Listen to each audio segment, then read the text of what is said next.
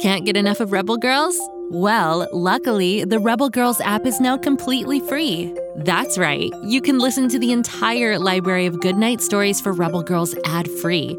Plus, check out the app's cool features like activities, trivia, custom playlists, and more. All parent trusted and kids safe. Find out more at rebelgirls.com slash audio and download the Rebel Girls app today. Thanks for listening. We believe that stories are magic, so when we find a great one, we can't wait to share it. Far, far away on the planet Florp, a baby named Bobby Wonder was born. But his parents relocated the family to Earth right after the birth, so Bobby grew up having no idea he was an alien. Until his 10th birthday, that is. Can you imagine waking up on your birthday to find out that you can fly and talk to ducks? Created by a New York Times bestselling children's author and produced by the award winning Go Kid Go team, Bobby Wonder is out of this world fun. Search for Bobby Wonder on Apple, Spotify, or wherever you get your podcasts. What to build? What to build? Oh, come on, Lucy. Wow, you're a builder. You're a maker. You're a. I got it! Tool call. Hammer. Hammer. Wrench. Wrench! Drill. Drill! Great job, Kapow. Great job, Kapow! Oh, no, wait, that's me. Great job, Lucy! Wow! Oh, brother. Now all we have to do is turn this thing on.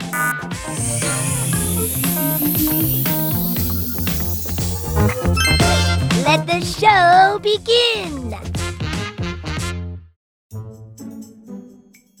Oh, hi there! It's me, Kapow, the mechanical pygmy goat, beaming into your ears all the way from Pflugerville.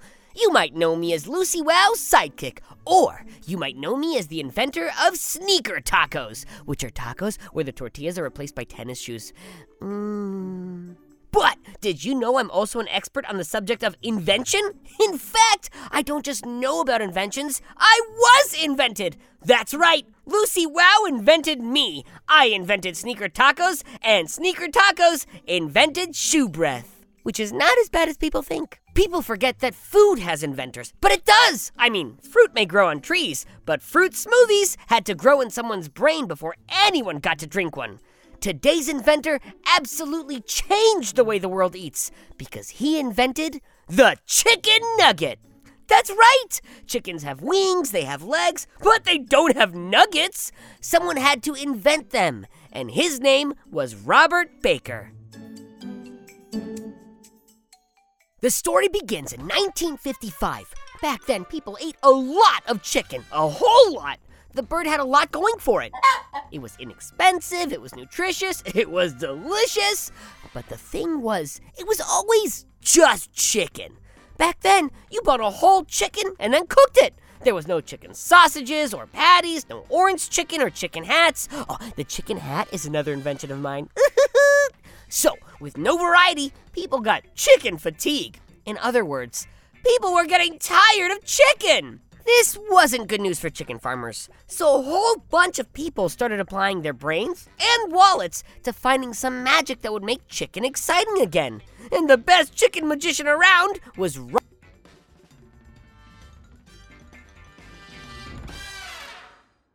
Teaching at Cornell was a dream come true for Robert. He loved teaching, but he also loved chickens. As a kid, he'd had a flock of Rhode Island red chickens that he had to take care of and got pretty good at it. In fact, he was so good at it that while teaching at Cornell, he often volunteered with struggling farmers to help them raise better birds. When the question of how to make chicken more popular came across Robert's desk, he was inspired. He quickly started creating new dishes. First came hot dogs, canned hash, and frozen meatloaf. None of these had ever been made with chicken before. And then one day, Baker and a student named Joseph Marshall had an idea a chicken stick, or what we now know as a nugget. Side note, I have never been hungrier than I am right now. Ah. Sorry. Anyway, back to the story. A chicken nugget at its most basic is ground up chicken covered in batter and then fried. Now, that may seem simple, but it's actually pretty complicated. In order to create it, Robert had to figure out two food engineering challenges. One, keeping ground chicken together, and two, keeping batter attached to the chicken despite the explosive heat of frying.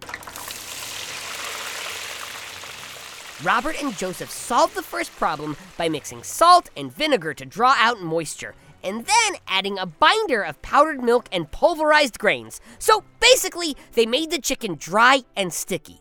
Then they solved the next problem by coating the chicken with an eggy batter and cornflake crumbs before freezing them to negative 10 degrees.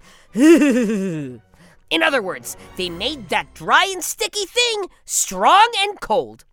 There were a lot of failed attempts, but after a while, they figured it out and their creation was ready to be eaten.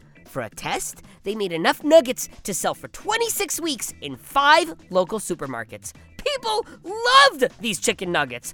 In the first six weeks, they sold 1,200 boxes.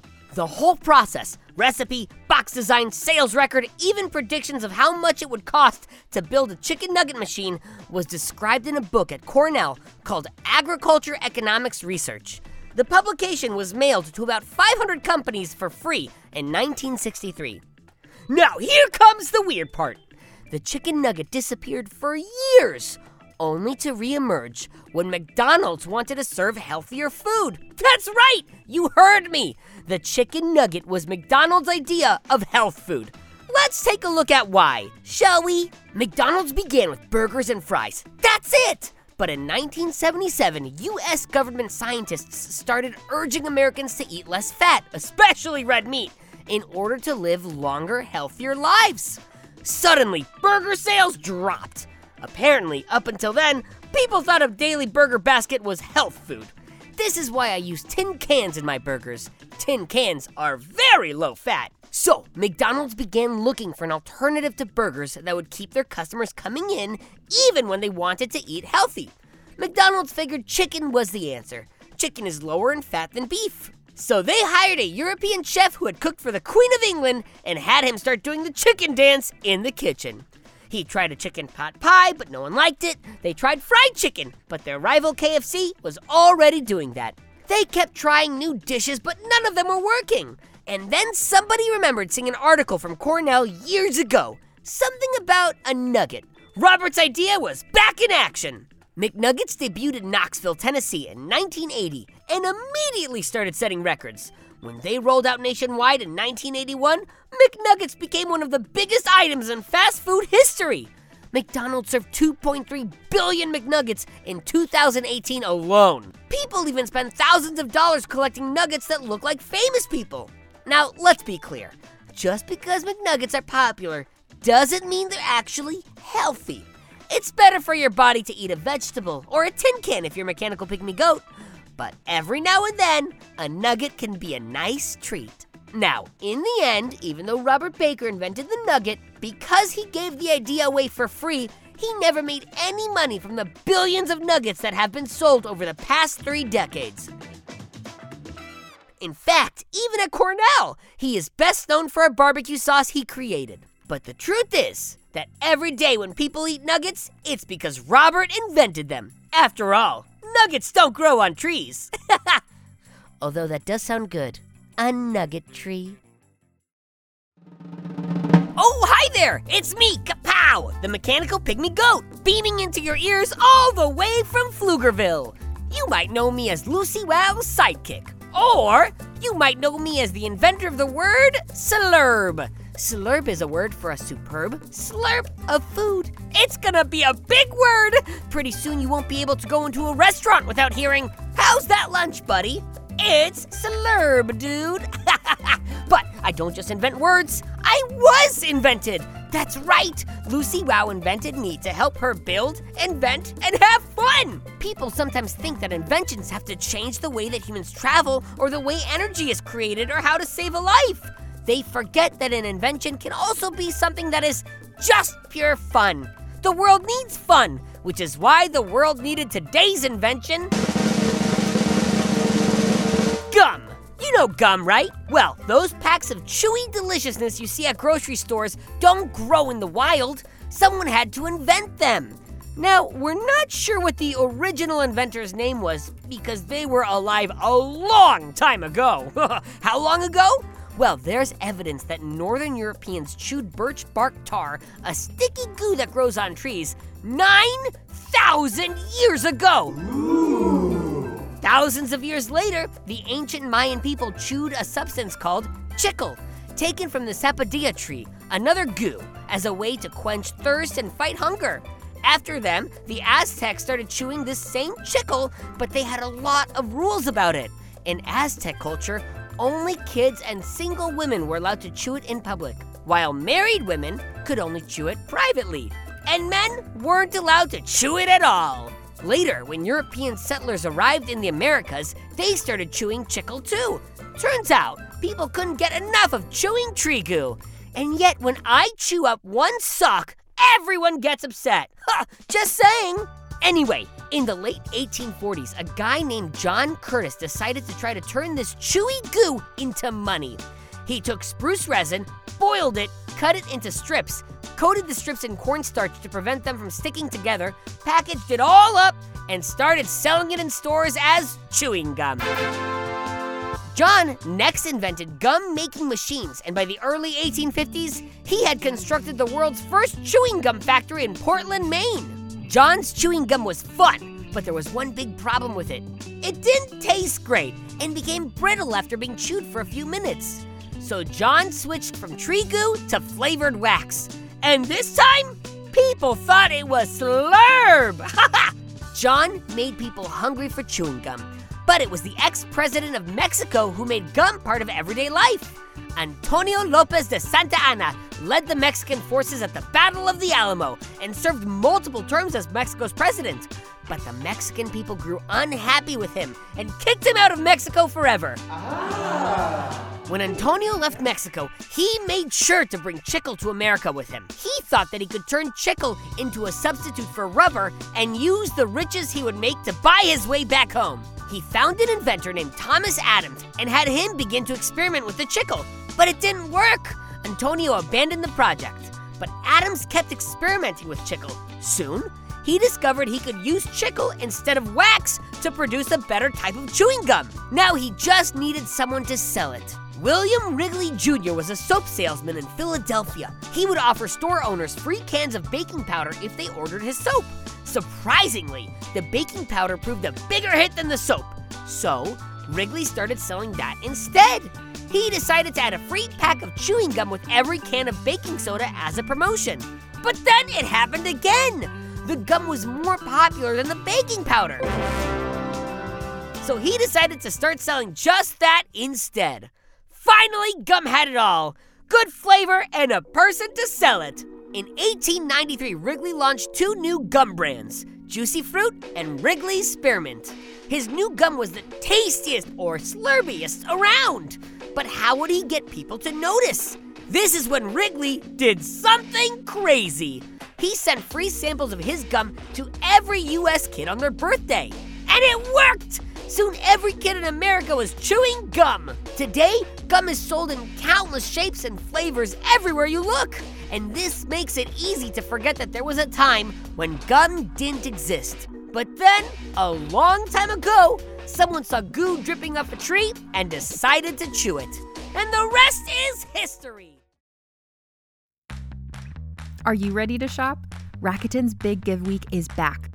Get 15% back at hundreds of stores, and it's all happening this week, May 6th to May 13th. It's the perfect time to shop for everything on your list for spring and summer, like clothing, outdoor gear, and travel. I know I'm using this week to stock up on some warmer weather essentials at Ray-Ban and Ulta, and I love that Rakuten even helps me save on travel at sites like hotels.com. Rakuten really is the best way to shop, and you can save even more by stacking cash back on top of deals.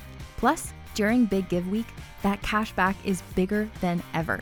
With Rakuten, membership is free, and when you sign up and shop today, you get an extra 10% cashback boost. That's an extra 10% cashback on top of the 15% cashback. You won't see higher cashback rates than these.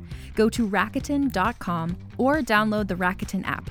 R A K U T E N. Shoppers get it.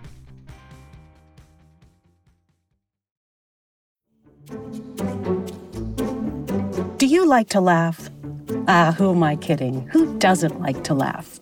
So, okay, if you love to laugh, you'll love Don't Break the Rules.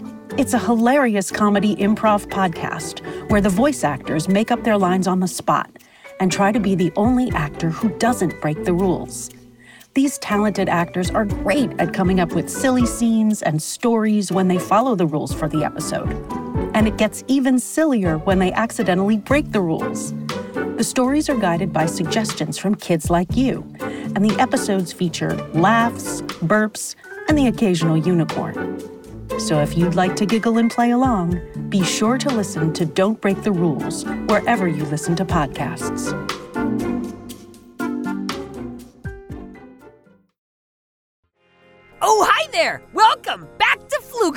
It's me, Kapow, the mechanical pygmy goat, beaming into your ears all the way from Lucy Wow's barn. You know, being Lucy Wow's sidekick is a lot of fun, but it's also a lot of work. Every day is a new adventure in building and invention. But luckily, I've mastered the art of the power nap, which means I still have energy for projects of my own, like inventing chicken dishes. Dishes that are made out of chicken. Why wash the dishes when you can eat the dishes? Another project that power naps have allowed me to focus on is this podcast, dedicated to my favorite subject, invention. Why is invention my favorite subject? Well, because I am an invention. That's right. Lucy Wow invented me, and I invented chicken dishes. Now, today's invention.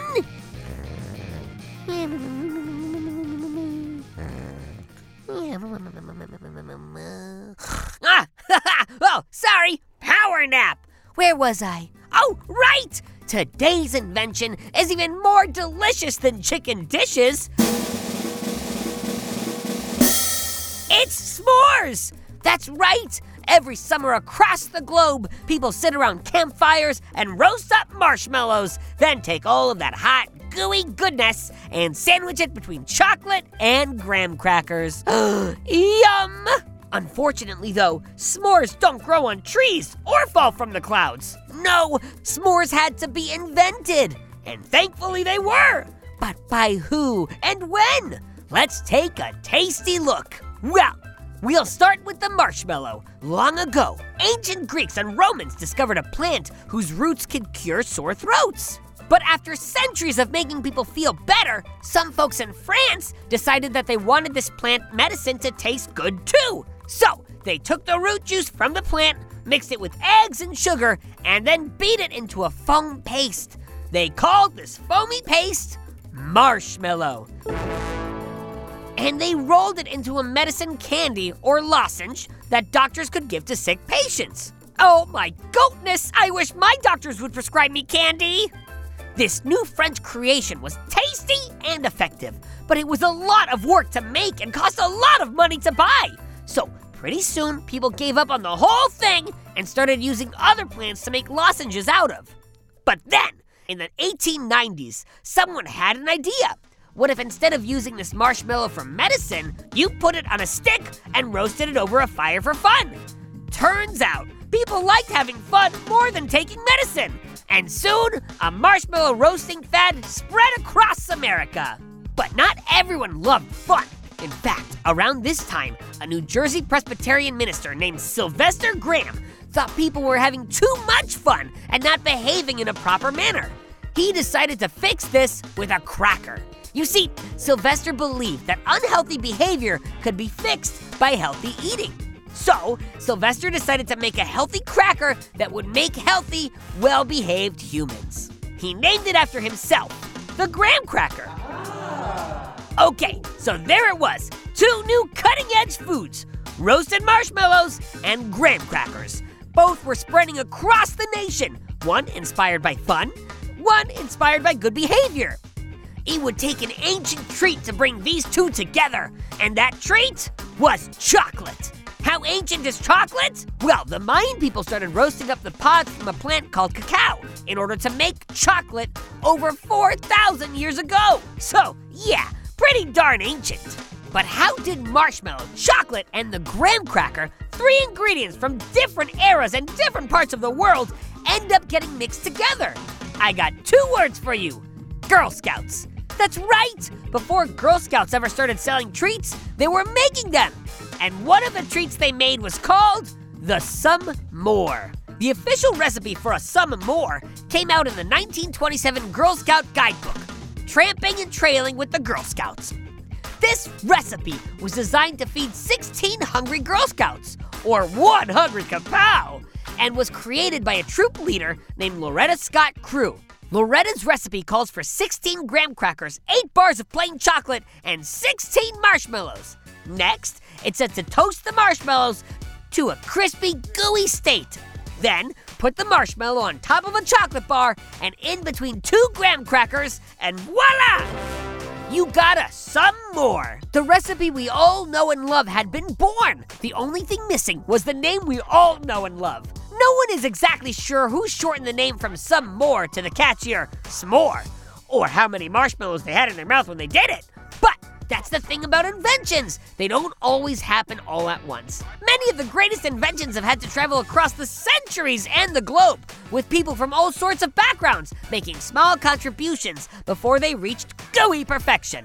Which is why you should always be willing to try something new. Who knows? You might be part of an invention that leaves people wanting s'more. well, folks, we've come to the end of another Kapow's Power of Invention podcast. Come back tomorrow when I'll be covering more inventors and inventions. And while you're waiting, you do realize there are just a slew of shows that take place in Pflugerville, right? It's true! There's Bobby Wonder, who's trying to protect Pflugerville from Mighty Mila, and Lucy Wow over in the Big Red Barn, inventing all sorts of cool stuff with her mechanical pygmy goat Kapow. Hey, that's me! Lucy goes big, and then she goes bigger! Oh, and if you like strange and spooky stories, you should check out R.L. Stine's Story Club. That's a real winner. I'm in the club, so I get to hear all the stories. And you can too! Keep on the lights, folks! Just search for Bobby Wonder, Lucy Wow, or R.L. Stine's Story Club, wherever you get your podcasts. And you'll find your way. And don't forget, Friday's listener mailbag. If you've got a question about the world of Go Kid Go shows, Pflugerville, or Lil Ol Me, send it to kapow at gokidgo.com. You might get your question read live on the show. It's very exciting. Have yourself an inventive day. Make something, build something, go big, and then go bigger. Until next time, this is Kapow signing off. Go, kid, go! Go, kid, go.